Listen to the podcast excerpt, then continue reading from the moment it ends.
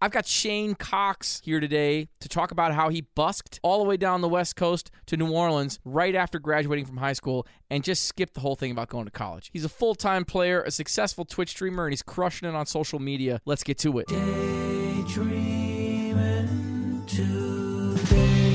Welcome to How Musicians Make It. My name's Adam. I'm your host. Today we got Shane Cox on the show. We had a great conversation about his journey coming right out of high school and going pro, moving from New Orleans to the Bay Area and then up to Minneapolis where he is now. A lot of what I love talking about was his views on development as an early musician, getting some lessons on the bandstand, playing shows, right? Rather than going to school and studying and being in a practice room all the time. It's like going out and applying things you're learning immediately with the shows that you're playing. It's a great mindset. And then also just talking to him about Twitch streaming and how he developed his following there, what kind of things that a musician should do if they want to get into Twitch streaming. He's got some great insights on building that part of his career. And this was just overall a really fun conversation. So here we go with Funky Spud aka Shane Cox. This podcast is brought to you by Gig Boss, an app that serves as an organizational tool for freelance musicians and band leaders. It's common in some like online discussions to uh, shit on like modern pop music. I'm just curious what your take is on that, or maybe we save this for the podcast. But I've just I have my opinion on that opinion. Yeah, I'm just curious what you think.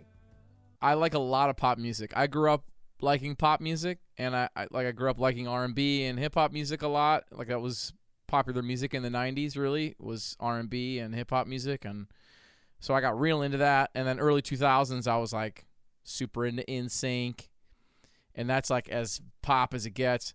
Yeah, and I, I'm actually a, just a huge fan of modern produ- production. Like I was, man, just recently, I think I was like putting like Miley Cyrus and Harry Styles, and I was like watching their videos, had the headphones on, and it was like an experience. I was moved by the sound design. You know, it like really takes you on a trip. Um, yeah. yeah.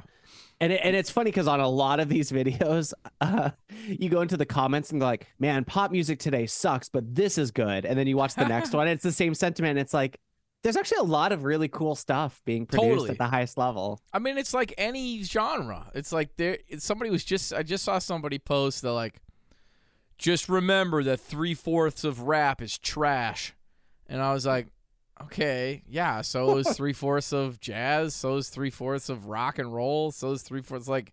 You're gonna have to sift through a lot of trash to find good stuff in whatever genre, and even some of that stuff that's trash ends up becoming super popular, and it is what it is. But there's a lot of great pop music today happening for sure, and in history, I mean, undeniably, you know.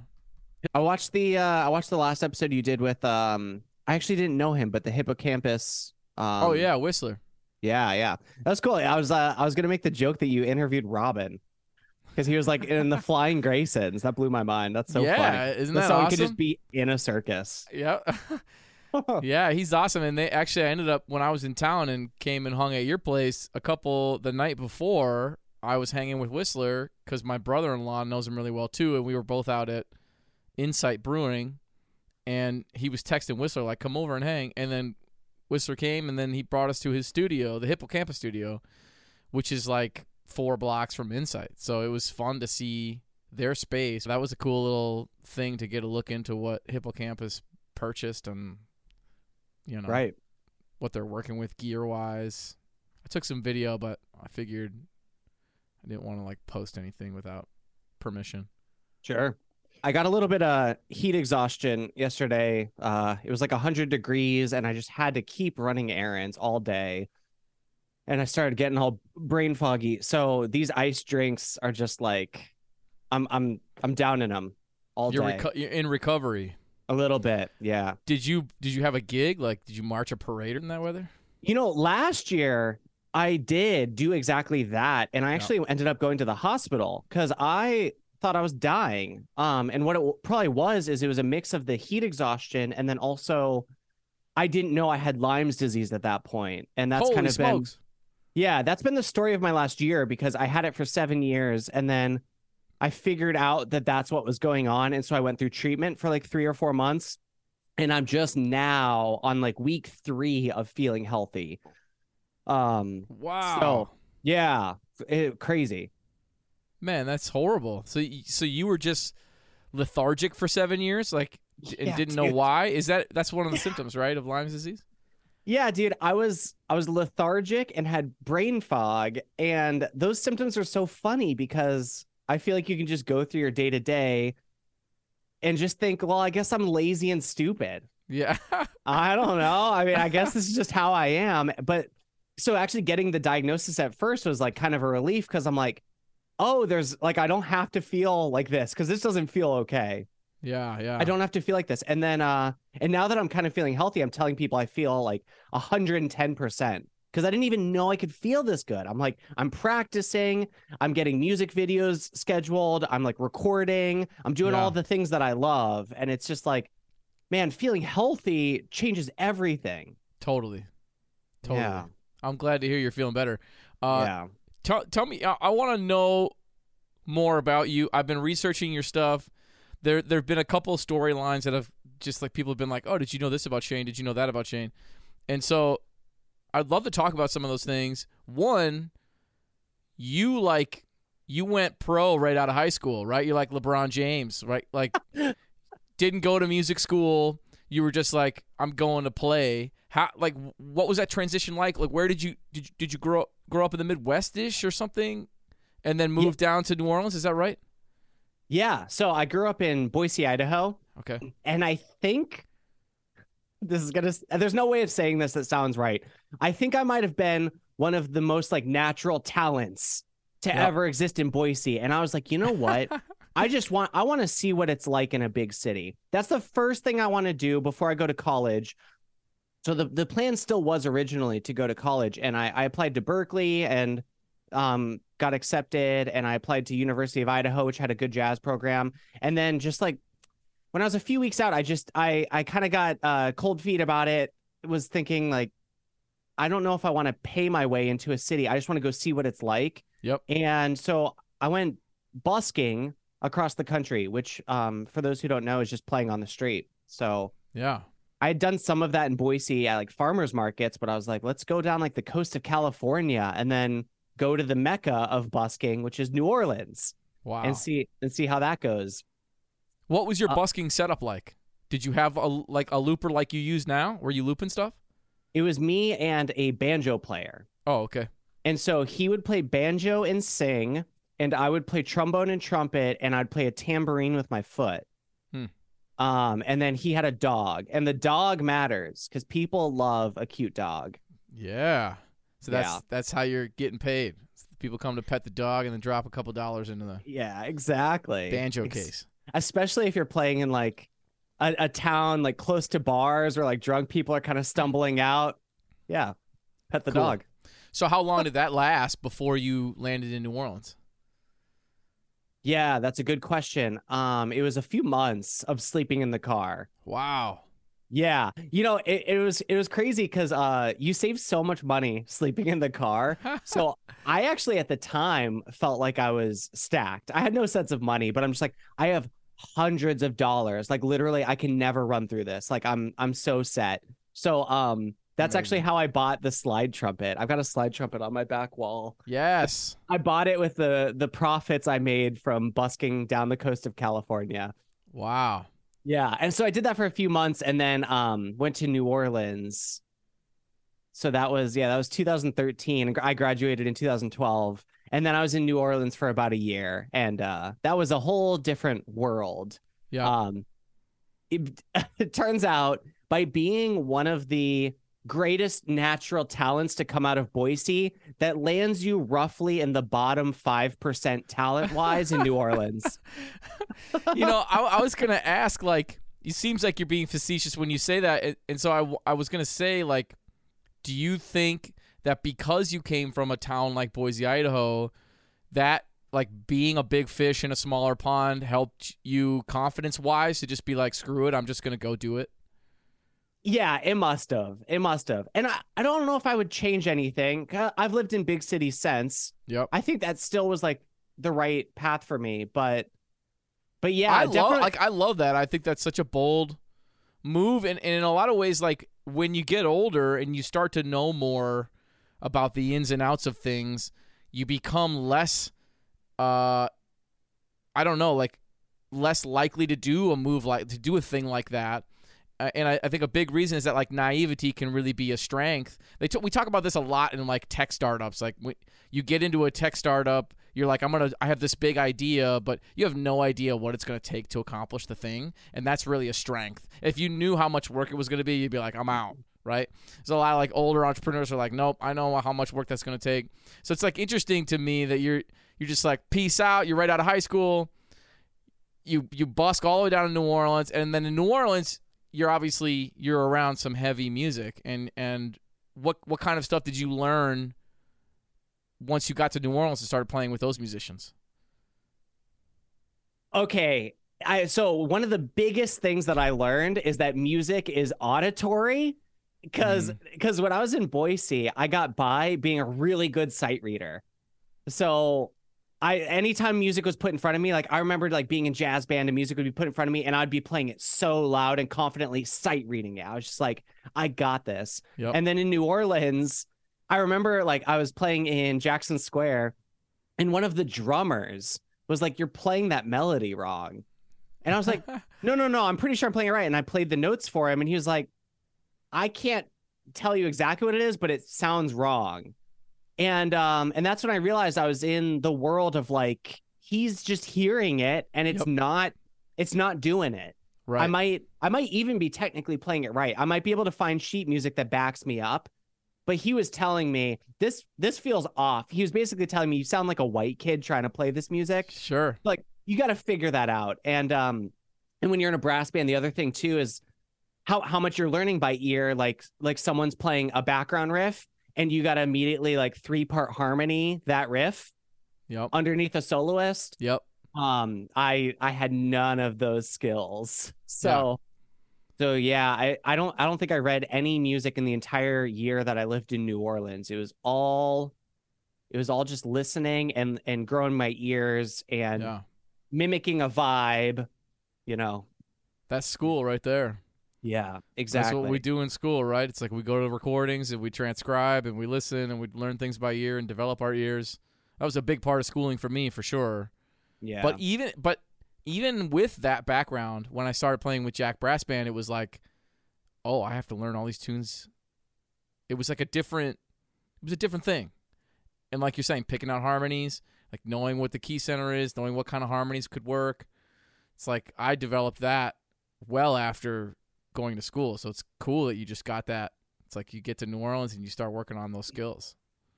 Yeah, one thing I really love about my my journey in general is that everything that I learned was always being applied live for an audience. Yep. Yep. And and they talk about that in comedy and in in music and any field like just getting those live reps is so important. And so, you know, even when I was busking initially, I was working out of the Jazz Theory book by Mark Levine. hmm but um it was immediately like oh here's like a flat nine concept. And that day i was like trying to see how it would work. And then i was like listening to recordings and being like wait like how how does that work? And you know and piecing it together like on the fly where like one of one of the, one thing that i um that i look back on is i i went back to boise. This was maybe uh, timelines timelines are getting rough, but I remember going back to Boise and I remember people that I'd gone to school, high school with, had gone to like U of I, University of Idaho, and come yep. back, and they were telling me, man, this like theory class I take, this theory instructor is the the best, and he like blew my mind how he talks about music, and I was like, oh, like that's that's crazy that you had such an experience, and we were playing together, and they weren't better, and maybe that was going to happen for them, sure. but I remember thinking that in that moment, they were so um, engrossed with the educational aspect of music where I had just been doing it. Yep. And um, it's much I better just, to just do it. I yeah, I think I'm a, I'm a think, believer in that big time. Yeah, yeah. It's I like, think the results kind of get in it. Yeah, you got to do it. You you, you got to be putting it into practice. You can't over intellectualize it. You got to just be you got to be getting your hands dirty. Yeah, I definitely feel like a lot of what I learned intellectually I didn't really realize until much later. Like I didn't wasn't able to apply that kind of those kinds of things that I learned to my playing. And it was really just like playing gigs all the time that was the big development thing. It's just like playing, playing, playing, playing, playing. I was developing in a lot of different contexts. And then later on, I go, oh, this is what my teacher was talking about when he said X, Y, and Z. It was like I wasn't ready to hear a lot of it. Yeah. Can, can I be vulnerable? Yeah, please. I'm 29. This year is the first year where I have started applying the altered scale. Nice. I learned about this when I was 18. I read I read about the melodic minor modes. Yep. And I listened to jazz. And this year is the first year where I'm kind of like, oh, I see how it works now. Finally. Yep. it's like a big uh it's like a big moment for me. Yeah, I you know, that's another thing too for me. It's like I you know about something intellectually and then you're not applying it. You're not that you know it's it's one thing if you're a saxophone player and you can kind of shred for eight hours a day you take some Adderall and just like just like but like uh, on trumpet it's like you're you get diminishing returns so fast like tone production is such a big thing brass playing in general it's just like you'll you'll screw your face up if you play too much and so i really felt like part of my being behind in some of that stuff some of the harmony things i was applying those things as a writer very quickly it was like much different to like write the music and go like I'm applying this thing that I learned. But like when you're in an improvisation context and you meet a dominant chord and you go, wait, what's the sharp five? What's the flat nine? What's the what's the sharp nine? Wait, what's that scale I can use again? The diminished whole tone scale or the altered scale, right? It's like shortening the the time between ex- being in a spot where you could use it and then actually having it flow out. You know, it's like there's I tell my students all the time, like you're you're reacting to the chord, and by the time you react to the chord, it's gone. It's like you have to anticipate the thing coming. And so part of that too is internalizing the music, knowing that it's coming, all that, which is which really comes from like listening and doing. Yeah, and and what you said about the tone production, that's been such a overwhelming large part of my journey as someone trying to play trumpet, trombone, tuba. Yep. Just getting all of those vibrations to occur without hating myself. Yeah. Yeah. I've tried to uh, switch between tuba and trumpet, and it's very, very hard. And I'm wildly impressed by people that do it. And now I've watched a couple of your streams, and I'm like, I've seen guys in New Orleans do this too, where they put the tuba down and pick up the trumpet and wail, or like trombone shorty, of course, he's like switching yeah. between trombone and trumpet. But you know, it was fun to watch you switch and just immediately sound like a trumpet player. And I was like, man. But you were doing that. You're you're were you doing that on stage a little bit where you were playing all the instruments? Were you switching between things in New Orleans or were you sticking to one on a gig? Yeah, in New Orleans, I I guess I did find myself more regularly in situations where I was I was playing one cuz there's so many good brass players. So if there's three trombones and a trumpet, you know, I want to I want to help with the trumpet part. But yeah. the the switching back and forth I was doing when I was busking with the the banjo player initially, I was doing that a lot as a way to get eyes on me. I would be like battling myself. Hmm. So yeah, I was I was getting reps doing the worst thing you can do in brass. I mean, it's it's a struggle.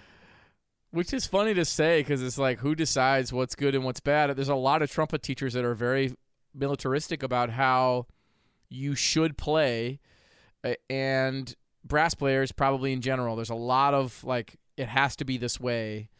And then it's like I, I have said this before, but the first time I went down to New Orleans and I, I watched and, and listened to those trumpet players, I went like, Oh, you can play trumpet like that?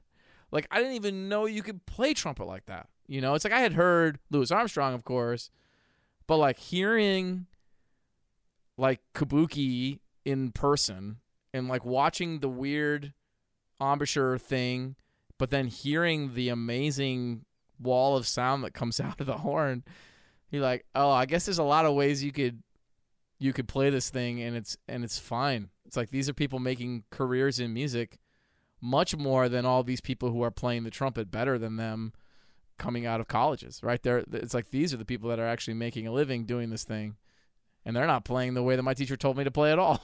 Yeah, you know, it's like it's interesting. It kind of opens your mind up and go go like, oh, yeah, maybe there isn't just one way to make this work. Yeah, even uh, Miles Davis said something similar when he went to Guča Festival. He um, which is like uh, Eastern European Balkan brass band music, and he said, yep. "I did I didn't know that the trumpet could make those noises. Just a totally different world." Yeah, he, he's a very open minded guy. He's a guy that like you know, obviously learned about music from different parts of the world Um, Yep. he sought that out, but even he was like, "Oh, I didn't even know that was possible," because it's like it's totally different there when they're Yeah. playing their like folk music and it's in seven eight and they're doing their ornaments and they're like baroque ornaments on steroids, just the most insane. That music's awesome, man. It's so cool. Yeah. Yep. I'm a big Dave Douglas fan too, and I think he was pretty influenced by that stuff based on how his music sounds or has sounded in the past. I- I'm curious, like, how long were you in New Orleans, and when did you decide to make the move? Did you go from New Orleans to the Bay Area? Yeah, I was I was there for about a year, and um, while I was there, this this young trombone player from England was uh, on vacation with his family, so he was like sitting in with brass bands, and uh, and I was I was kind of showing him some of the harmonies while he was sitting next to me, and and I played some trumpet too, and I think he had voiced some interest in trumpet, and so his family hired me to go back to England and live with them for a month to teach him trombone. Whoa! Yeah, and th- so they were an English family, but they actually even lived on a military base in Germany. So I went to I went to Germany as well, oh my goodness! yeah, that was that was crazy. And so, um, I'm gonna, I'm gonna start naming names. Uh, his name was Tom Wiggins, the Okay. the young trombone player, and they had made friends with a brass band leader in California by the name of Tom Wiggins. they found each other because they had the same name, Same and they were and they were both interested in New Orleans brass band music. So California Tom Wiggins knew about me teaching this young trombone player and said, "Well, if he ever wants a wants a job playing New Orleans brass band music, he can come stay with me." And so then that was my in to California. I just I, I flew straight to California and lived with him. Wow! Yeah. And so that's how you started playing in the California scene. How long were you in California? yeah, like 8 years, I think. So that's a stretch. So Oh, you're yeah. playing full time this whole time. Yeah. Yeah, I don't think I've ever had a non-music job, um, which I'm very grateful for because I love it. That's awesome. Um, yeah. So when I moved there, I mean, if I'm being totally honest, I feel like I had kind of like my uh my college dicking off kind of phase initially, where I was like, I'm comfy, I'm in a home, huge upgrade. I've been Yep. sleeping out of a car, I've been sleeping on couches. I'm in a home with a bed. That's pretty sick. And I've got gigs semi regularly.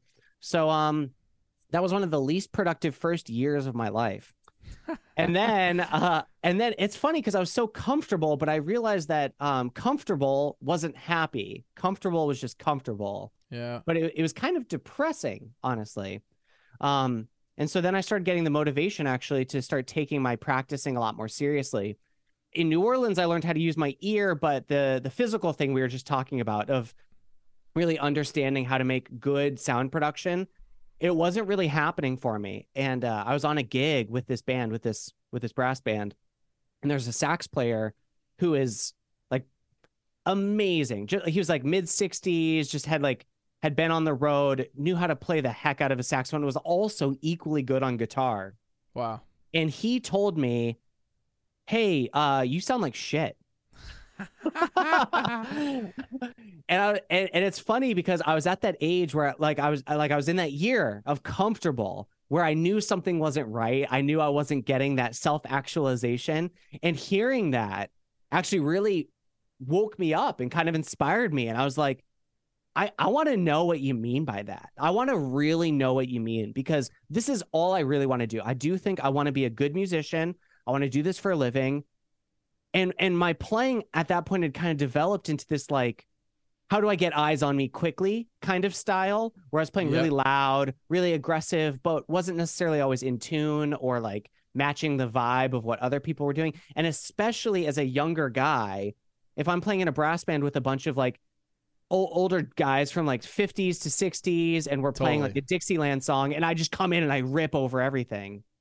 It's like ah you're not really reading the room dude. Like you're you know that part of it that nuance. Yep. Yep. Um, and so he i i kind of made him my mentor. I was just like tell me tell me everything. Tell me what to do. And he was like well you know listen to these guys and try to mimic these tones. And like just kind of exposed me to like why like like playing trumpet like miles davis you know telling yeah, yeah. my only experience at that point was like the New Orleans trumpet style, but it was also like, hey, there's other stuff here. And uh, that was like the beginning of my of my growth as a musician, where like it, it really skyrocketed. I was really studying the music at that point. Yeah. I always dig it when older cats are like I mean, you sound like shit's pretty direct, but like when they give you when they give you the some that, I mean, that's a gift. Like yeah, you got some shit to work out, man. Like yeah, anytime somebody has said that to me in history, I've been like, "Oh, really? What? What? It, like, what do I got to do? What should I do?" You know, and that's helpful. It's like you can go to the lab and you can you can work. You gotta have thick skin. It's like it's helpful to. You can't just fall apart when somebody says you're messing something up. You know. I think I was lucky where, um, like in the movie Whiplash, Yeah. I think there was this line about like, um, like, are you concerned? Like, I don't. I'm gonna misquote it, but it was something about the teacher being so hard on his students, and like, is there a concern about you making people quit music, like Charlie Parker? Like, and he was like, well, Charlie Parker would never quit. I think was uh, generally his sentiment is that Yeah. when, once someone's dedicated, like, if they're really serious about it, there's nothing you can say to make them quit. And so, Yeah. I don't, I don't think of myself like that. But I, what I will say is that at that point, I had made the decision that I was committed to being an excellent musician. Right. So um, when someone tells me that I sound horrible, um, I can just take that for what it is and be like, well, I would rather that not be the case. I'm considering the source. I respect you as a musician. Let's work on it. Like let's let's make that not the case. You know, it has nothing to do with my validity as a human, but I'm committed to being a good musician. Like let's let's fix that. I love to hear it. It is a gift. Yeah. And that's a really healthy mindset to have, I think, related to yourself. and Just being like, be kind to yourself and go, all right, let's let's go to work. You know. Yeah. So what what kind of stuff did you do while you were in California? Were you playing a wide range of styles? Were you reading and playing by ear? Did you do studio stuff? Yeah, it was a good mix. Um, that was where I started learning how to be a professional because I started playing wedding bands Hmm. and I started, yeah, I started doing a wider variety of stuff, um, corporate events and uh, learning how to show up on time, do my homework, know my music. And, you know, because I'm switching instruments, it would be like, well, in the morning, you've got a brass band gig on tuba. And then in the evening, you're playing a wedding on trumpet. So, like, do your homework ahead of time so that you're not just like super confused or like Right. the, even the physical part of it like doing the warm up and kind of kind of being more structured with how I went about my days that's when I started like using a day planner and uh being organized and uh Yeah. yeah and and yeah the the styles the the mix of styles I got to do was really cool because I played in a cumbia band that was uh, doing festivals and then I was doing uh, Balkan brass music with a with a brass band out there, and actually, I'm I still play with them. I'm going back in a couple of weeks to play with them, and Cool. Eh, we we kind of touched on that earlier. That music is so cool and so out there and different. Yep. So So so when did it become you're couch surfing, you're living in cars, you're living in a dude's house? When did you go like, all right, I'm I'm I'm doing it here. It's time for me to get my own place. That changes the game a little bit, right? It's like you got different kinds of expenses. yeah, yeah, for sure. Um, well, I I named him by name. Um, he was awesome, and he really afforded me the opportunity to live in California. Um, but I well, I think it was also just part of that. Like I was getting too comfortable, and I needed the the the excitement of life. Yep. And I think as I started playing other gigs, he was kind of like, well, if you're living with me and you're not even taking my gigs, like that's not going to work out. Like you got to take my gigs. I was like, ah, I want to play other gigs. So it was kind of that that made me like want to move out because I didn't want to just play with the same brass band my whole life, you know. So Right, right, right, right. so it kind of just seemed like part of the contract is like, well, if I want to commit to other projects, I got to figure it out. Um, so that was like the impetus, if that was the question. Like that was that's kind of what got me out out the door and becoming an adult. Yeah, sure. Yeah. Cool. So you're in the Bay Area seven, eight years. You moved to Minneapolis. When did when did the Minneapolis move? Actually, what what I want to hear about is like when did Twitch streaming start for you, or like social media activity in general? It's like you're really active. You got a lot of people following you on TikTok. Yeah. Uh, but the Twitch streaming thing seems to be like something that you're doing a lot. Uh, when did when did that stuff start in your journey?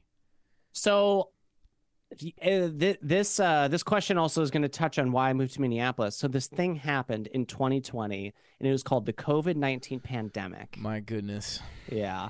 Um yeah, and and when that happened in California, I was like living in my apartment with my now wife and it was a shared house and it was very close to other houses and it was in this part of Berkeley that was becoming more and more like busy and kind of was starting to feel like San Francisco is getting very crowded. So there's no gigs.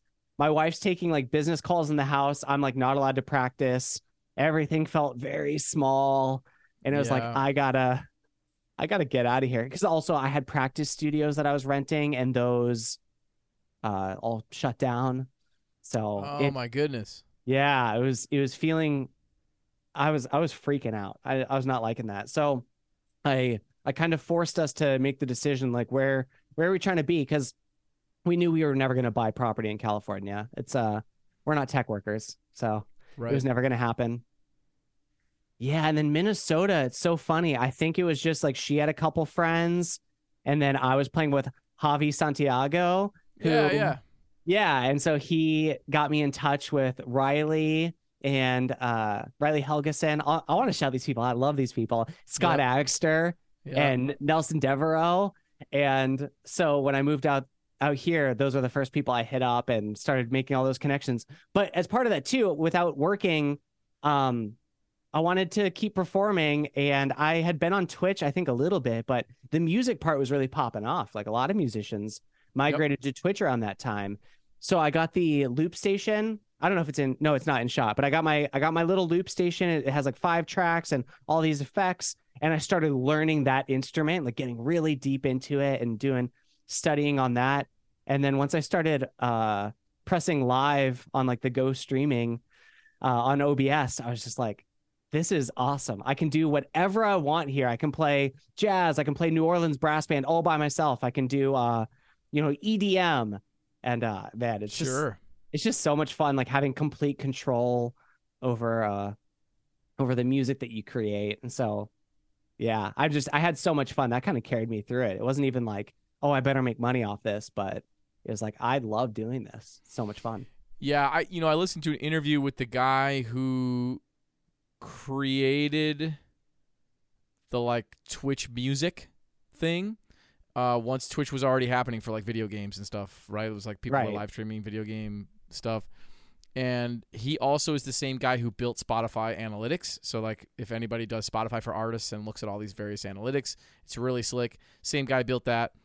And he was talking about how musicians really only needed a couple hundred fans and could make something like thirty, forty thousand dollars a year based on these subs, right? Uh, how long did it take for you? And I guess I got a lot of questions surrounding this. Do you do these streams regularly, yeah um like on a regular schedule? this is going to be the first time where i ask you what we talked about on stream versus before you press record um did i Yeah. talk about the lyme's disease thing You did talk about Lyme's disease. Okay, because yes, I was doing them regularly, and then that's kind of what like really hampered my momentum more than anything else. So yeah, I was streaming like three or four times a week, really regularly, um, up until I would say a few months ago, where my relationship with Twitch changed a little bit because of because of those kind of health issues I was having. Um, Three times start- a week, though. That's a lot. yeah, no, I was getting after it. I mean, it's a sweaty show. I'm in this room and I'm going as hard as I can. And I'm just, I'm exhausted afterward, especially when I was like dealing with this fatigue and I didn't know what it was. And Yep. I'd be like, well, I got to stream, I got to do it. And I'd get after it and do like a two or a three hour show, up to five hours I've done of just playing music front to back. And it's, uh, Wow. it gave me a lot of endurance. I feel like coming out of the pandemic, I had practiced more than anybody else I knew. Just yeah, you were ready to go. yeah, totally.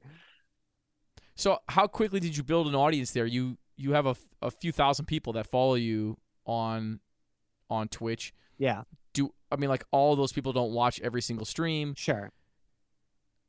Yeah, like how how long did it take for you to build a following? Was it a matter of months? It was pretty quick. Um, I, I I never really spent any time like below 10 viewers. Like there's a few different like kind of um steps in like building the audience and like usually when you start out you don't know anybody and then when once you get to 10 viewers you're kind of in it and then 30 viewers feels like another um milestone. I didn't spend a lot of time in the beginning one because I spent a lot of time leading up to my first streams getting to know people on Twitch music. And that that was a big part of it. It was like spending time in other people's chats, asking questions from the streamers like and like supporting them and kind of uh just getting to know um just keeping my eyes and ears open, you know, just like anything else. Um and that Yeah, really helps cuz Go I was just gonna say being a part of the community. You're being a part of the community. A hundred percent, and that's that's the thing not to overlook as a musician. Um, it's really there's no version of this where you just do it on your own. You know, you gotta Right. you, you gotta you gotta acclimate and get to know people and be friendly, and it's it's part of it. So same thing goes for Twitch. Um, I got to know a lot of people, and there's some really cool features on Twitch where uh, there's one in particular where someone can raid you. They can bring their viewers over to you after Oh, they wow. stream. So getting to know all of these people and being like, oh, I'm actually going to stream for the first time next week, and they're like, oh, okay, cool. And then first stream, you know, I'm getting raids. So like my first stream, I had like 40, 50 viewers. And so some of those people followed, some of those people come back. Most of them don't. That's okay. But you're you're kind of now part of the the scene and you can do like collaborations with other Twitch streamers and I think just being part of the community was a huge part of like getting getting that growth. Um yeah, so that's how I did it. And Yeah. uh it, it built pretty quickly, I would say. Like I my my early streams even kind of like looked janky and the sound wasn't always great. Um I've I've Right. learned a lot since then, but it was just being a part of the community, putting on a fun show and uh kind of just feels like that's that's that was the only thing I had to concern myself with and that was enough. Yeah. Do you do you mind revealing like what percentage of your income comes from Twitch or or something related to what kind of money you're making on that? Like part of the idea behind this podcast is to kind of like pull back the curtain on how musicians actually do this thing Oh and yeah. pay their bills. So if you're if you're comfortable with that, like what what what kind of impact has Twitch streaming had on on your like your you know end game of of paying bills and making it? Well, yeah, during the pandemic, it was kind of the thing for a minute. Um, I guess there was maybe some teaching, but I think I peaked at I think I had some payouts over a thousand dollars, which was cool. That was is that that was- like in a month? Yeah, yeah, exactly. Yeah, they Okay. pay out once a month, and then um, on average, I think it's been around six or seven hundred dollars. Which, when I'm also doing teaching and gigging, it's cool. That's it's huge. cool. I can make that money in my room. Like that's that's pretty cool. That's Um, so- huge. Yeah. Yeah. So it's not like it's not thousands. I never got to the highest level. I never got partner. Um, um, like I said, the the health issues made it hard for me to be as consistent as I wanted to be. But I Yep. still I still really stuck it out and I still really pushed for it. And I think that that's like um a pretty respectable number. I like I I love that I was able to um get that much support being kind of the only guy doing brass streams on Twitch. Um it's mostly yeah, that's wild to me. I I considered doing Twitch a couple years ago. Like when I heard this interview, I was like, man, I should get on there and do it. But then part of me was like, I, I don't know. There's like this whole. Uh, I, I gotta be careful with what I say. I guess there's this whole like nerd culture on the internet that I feel like is a like Twitch video games. Like that's a part of the culture of anime. It's just like it's like my students all like self-described nerds and they love all this kind of stuff. And that's really not the background I come from. So I wondered, like, and this is something I wanted to ask you too. For anyone listening that's like not somebody who hangs out on Discord and not somebody who uses Twitch regularly, how much of a leap is it for somebody like that to go like, I'm going to start streaming on Twitch? Is it just a matter of I'm going to do it and I'm going to do it consistently? Or we talked about creating community a little bit, being in other people's streams, seeing how it works. Yeah, you gotta you gotta do the community part. Um, I wish I could say it's like no, everyone should do it. If you have a camera, go live. Yeah. Um, but no, I think that's kind of the the wrong mindset because if you go to like, uh, I mean, this is this is nerddom. If you go to the Twitch subreddit and you hear Yeah. people talking about Twitch on Reddit, it's a lot of people trying to hype each other up. Like, man, I'm only averaging one or two viewers, and I've been doing it five hours a day. Like, what do I do? And people in the chat in the comments are like, just keep grinding, man. And it's like, no, like you can't you can't just keep pushing if it's not working. Um, yep.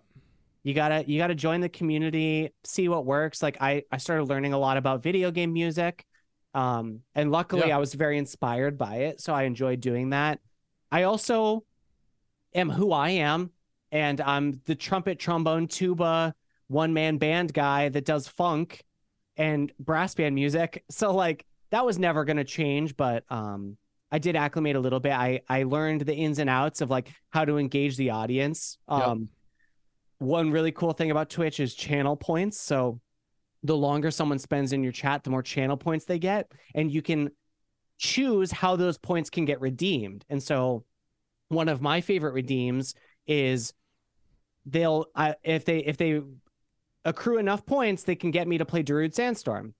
So I play Darude Sandstorm almost every stream, and it's Nice. hilarious. And when I play Darude Sandstorm, I quote other meme songs. There's always a Rickroll. I'm always Yeah, yeah. playing, y- you know, like um 1,000 Miles. I just I quote these like meme songs as part of that. So Yeah, I just saw a video of you quoting like All Star or something.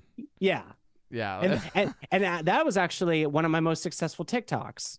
right, was, uh, was doing that. So right, right. Yeah, that's the It- video I saw. Yeah. So en- entering that uh that meme culture, it paid off, I guess. I don't know. I got recognition or whatever that means, you know. Yeah, yeah, that's very cool. So, do, what what do you have to do with trombone camp, champ, trombone champ? Is that, That- your thing? That's so funny, dude. You did some research. Yeah. What what is what's going on with trombone champ? Did, so I see that I'm giving copies away. You're saying, Yeah. and I saw I saw some videos of you doing it. It looks visually like the old Guitar Hero stuff, or like you know whatever those games you can get in arcades that you have to match the piano keys or whatever. Trombone champ, tell me about it. So yeah, huge shout out to the Holy Wow. They're like um an indie video game developer and they made Yeah. this game Trombone Champ. It's like Guitar Hero for trombone. And the second I saw it, I knew that it was made for me. And so I actually reached out and was like, hey, could I give away some copies on my stream? And they oh, okay. so they were very generous and they gave that to me and it's also just such a hilarious game i think uh i think yeah there's some videos of me playing that game on on tiktok that did really well as well just because it's uh it's kind of making fun of the thing like the how fickle the slide is in like trying to find pitch. Yeah. so it ends up sounding usually pretty pretty horrid but in a very comical way. And uh, i love that game. That's so so funny that you brought that up. But yeah that was one of the the brief forays into video game twitch that i made where i was actually Sure. playing video games on twitch Yeah, what that's a great uh, what a great way to like marry the, what the thing is for and and the thing that you do. I love that, and I love that you had the foresight to reach out to them and go like, "Hey, let me give away. I've got an audience. Let me give away some copies." I mean, that's a cool thing that you can do for your streamers, and it's great for the company, and it's sort of like a sponsorship thing. Have you gotten any other sponsorship deals through what you do? no i should ask more Yeah, that one just I, that's a me. great lesson, right? It's like if you ask, the, the open mouth gets fed, right? Isn't this? A hundred percent. Yeah. I, I honestly didn't expect them to get back to me, but uh, they did quite quickly. They're like, yeah, take five copies. Let us let us know if you need more. And I'm just like, oh, I should ask more. Yeah, I'm curious um about your experience with getting brand deals because there's a lot of brands that I've had loyalty to, and I'm like wondering, like, should I should I be reaching out? How do I do that? Yeah, you know, I, I'm sponsored by Edwards, the uh, Getzen, you know, their like custom line, and they they had been following me, so they reached out to me and said, "Hey, we've been following your music for a while. We'd love you to be an artist. Do you want to come by and check it out?" And then it's like they don't do a whole lot, you know. It's like they'll if you do clinic work, uh, guest artist things, which I do a lot of, they'll pay you a little bit of money to, when you go do those events to like bring some, you know, you'll bring some flyers that show Edwards horns or whatever. I know for sure that like five, eight trumpet players have bought X13s because of me. So like I know for sure they're getting some money from from me getting my horn for very cheap. But yeah, they're like five thousand dollar trumpets, and they let me pay twelve hundred dollars. I think it was, and then I paid. They let me pay hundred dollars a month for twelve months to to buy it. So that made it doable for me. Like I remember feeling like at the time there's no way I'm buying a new trumpet because everything that I want to buy is way out of my price range. And I'm a professional full time trumpet player. So if everything's out of my price range, then everything's probably out of every trumpet player that matters range. So how do people get horns? It's like they get sponsorships or they work at a bank and they don't play full time. You know, it's like yeah. that's the reality. Is like the people buying those horns are not professionals. In, you know, I remember somebody, uh, Jason Harrelson, you know, great horn maker. He posted like, "Why does everybody play these horrible trumpets?" And I, I almost went in the comment section. Like I'm typically not like a troll someone in the comments, but I'm like, dude, your horns are ten thousand dollars. Nobody that's a full time trumpet player that's good at trumpet can afford your shit. Yeah.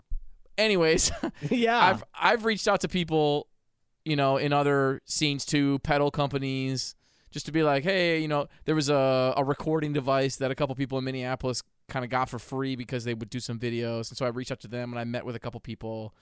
I was like a uh, a product tester for this new MIDI trumpet that you run through DAWs and you can give it any sound and oh yeah. just blow and it's it's pretty cool. Um, it's called DigiBrass. yeah. Uh, and so like little things like that, but I really haven't had anything made. I mean, other than the Edward sponsorship, I haven't had anything major in terms of that kind of stuff, you know. But I remember going to people who had sponsorships and going, "How did you get that sponsorship? What did you send them?" And they would like forward me their one sheet that they made with everything that they do and that they send to companies. So people just will, will just make a one sheet yeah. and email it to somebody and go, "Hey, can I can I become a you know artist on your bass line or whatever?" I think it's And- really common with basses and guitars. Yeah, yeah, I think you're right. But that's another lesson also, I think, just um not being afraid to ask uh when you're when you're when you're curious because like I, I I'm I'm a very like individualist kind of person. I think that's that that that's served me in a lot of ways like practicing and getting good at instruments but as i've been uh, releasing music and working working on like building an audience on twitch and other social medias and even just thinking about this kind of stuff i've started reaching out to people that um I thought were out of reach. Like I was asking a friend of mine from California. Well, I'm calling him a friend now because he was so gracious. But he Yeah. he releases so much music and has had like music placed in huge commercials and he does it full time. And I was like, oh, like how do you like what's your method for song releases? He was telling me about the waterfall strategy Yeah, and uh like very gracious with his time and someone who I thought wouldn't be like that could afford not to be with how bu- busy they seem to be. Yep. Um but yeah, you should always probably just ask more than you think. Um I think a lot of people are willing to give away secrets. you Yeah. know, are willing to talk about it and help. Like they know, so. they see that you're on the same journey they were on, and I certainly feel that way. If anybody asks me anything, I'm like, I'm an open book. I'll tell you everything. I want you to succeed too. In my mind, your your success, it's like it lifts everybody up, you know. Yeah. And uh, I've always tried to live by that mindset a rising tide lifts all boats, uh, rather than the other way around. yeah, couldn't agree more. Yeah. I love it. Like when when someone comes to me and they tell me that they're like a tortured trumpet player and they're just like, "Yeah, what do, like what do you do to play high notes or to like have endurance?" I'm just like, "Yes. Let's go." Like Uh, I'm, I'm going to I'll give it all to you. Like please. Yeah. I was texting with DeCarlo and he was like, I think I'm gonna take some high note lessons from Shane. He's like, Can I get his number? I was like, Yeah, sure. Yeah, we were chatting. I was giving him uh I was giving him the rundown on Flexus by Laurie Frink. That's my shit. That's that's my Bible right now. Yeah, it's so funny you say that because like I didn't study with Laurie Frink. I didn't go to NEC. I went to a different school, and I loved my teacher and had a great experience there. But it wasn't really until I got that book and started working out uh, of it exclusively that my range completely changed. I mean, it was that book that went like I was. I mean, like for those of you that don't play brass instruments, I know there's a lot of people that don't play brass instruments that listen to this podcast. It's like on a piano, you can walk up to a piano and you can play the highest note, but on a brass instrument, there is no highest note. It's just like it's a it's a mix of physics and and and strength, and uh, probably heavier on the physics, which is part of what Flexus taught me.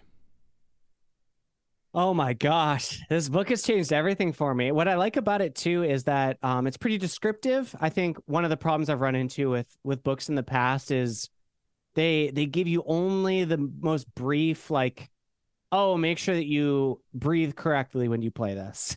Yeah. You know? And then uh, you're kind of just left to struggle with the rest of the exercises. Like I think some early editions of Arban's you know they didn't have much, and that's that's been kind of rectified with with some um, newer releases. But the Flexus book is like it, it tells you how to practice, it tells you why, and then the exercises are actually structured in a way where they start out almost so easy you can't believe it. Yep. Um, you can just spend so much time like uh, working on those lowest partials of the trumpet which are typically the the easier ones for most brass players. You're just you're playing low notes and you're starting with breath attacks and things like that. But then the upper end of it is just forever. No matter how good you are you can like find a part where of the book where you're like oh okay like i require more technique for this. But you can work out like for me personally i can work out of the book for like two hours and still and not feel like my my actual physical lips are hurting, which is kind of hmm. one of the problems that we we run into as trumpet players is like the the tone production becomes harder, your lips start to deteriorate. But it feels Yeah, very or they swell natural. up or something. Yeah. exactly. But it feels very natural and a lot of the exercises require you to have almost no pressure in order to Yep. get the right kind of flexibility. You know, Oh, that's why yeah. it's called Flexus, but yeah, dude, it's changed everything for me. Yeah, keeping it light on the face is really the key with that book, and I think that's a big thing that helped me was trying to imagine that. And it's like still, I'll press, you know, but Yeah.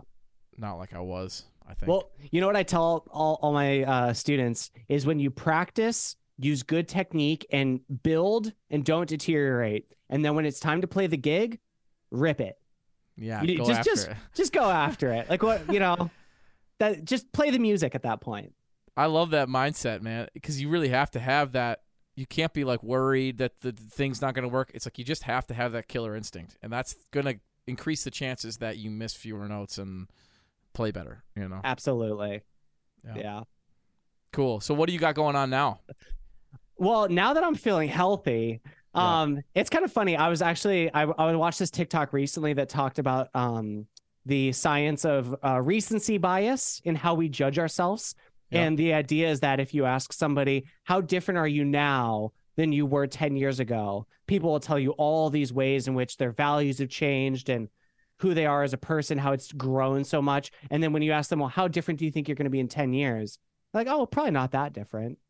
you just you have no sense of like what that could actually be. So right Yeah. now I'm feeling like, oh, this is this is the a whole new Shane and I've I've changed so much. I'm feeling healthy and I'm inspired and I live in Minneapolis where I'm going to live for the rest of my life and I've built these connections and we're going to do all this crazy stuff. Um that's definitely how I'm feeling right now. Um so I've got uh Funky Spuds which is this band that I was playing with in California where I play tuba, but it's not a brass band. We play dope funk and like all the best funk. Um, and I've got my pedal board, so I get all my crazy sounds, and I got David Feely shredding on guitar, nice. and uh, and you know, uh, so anyways, we our songs are actually just about to come out. Um, the masters just came in, and so now it's just a um a question of my release strategy, which yep. for is for the most part, you know, clicking go live on the website and then booking some shows and doing it the real way, building a community. Um, Right. yeah, but those are going to come out soon. I just don't know Awesome. exactly when. And then uh, I got a brass band too with uh, all those guys we were talking about. And it's it's basically the same thing. It's like Funky Spuds brass band, I guess we'll call it. And it's uh, Riley Helgeson and Scott Agster and all of the awesome New Orleans style brass players that I've met in the area through like Jack Brass and McNasty. Um, Yeah. Great Minneapolis brass bands that everyone should check out.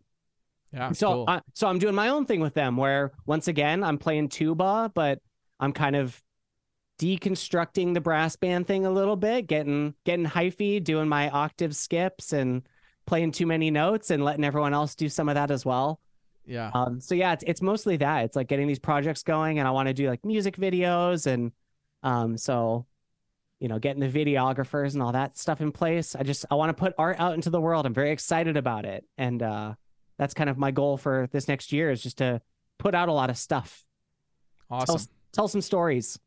Great. So we have some stuff to look forward to. I'll link all your stuff in the show description, the Twitch, your social handles, And then if you've got that website that you hit live on, eventually send it to me and I'll, I'll add it to the description of this episode because people will watch this, listen to it far after it has come out. Uh, dude, thank you for taking the time to hang with me. I appreciate your insights. Oh, thanks so much for having me. I feel like this uh I feel like this flew by. I really enjoyed talking to you. Yeah, totally. It did fly by. All right, thanks, Adam. Yeah, man. Have a good one. You too.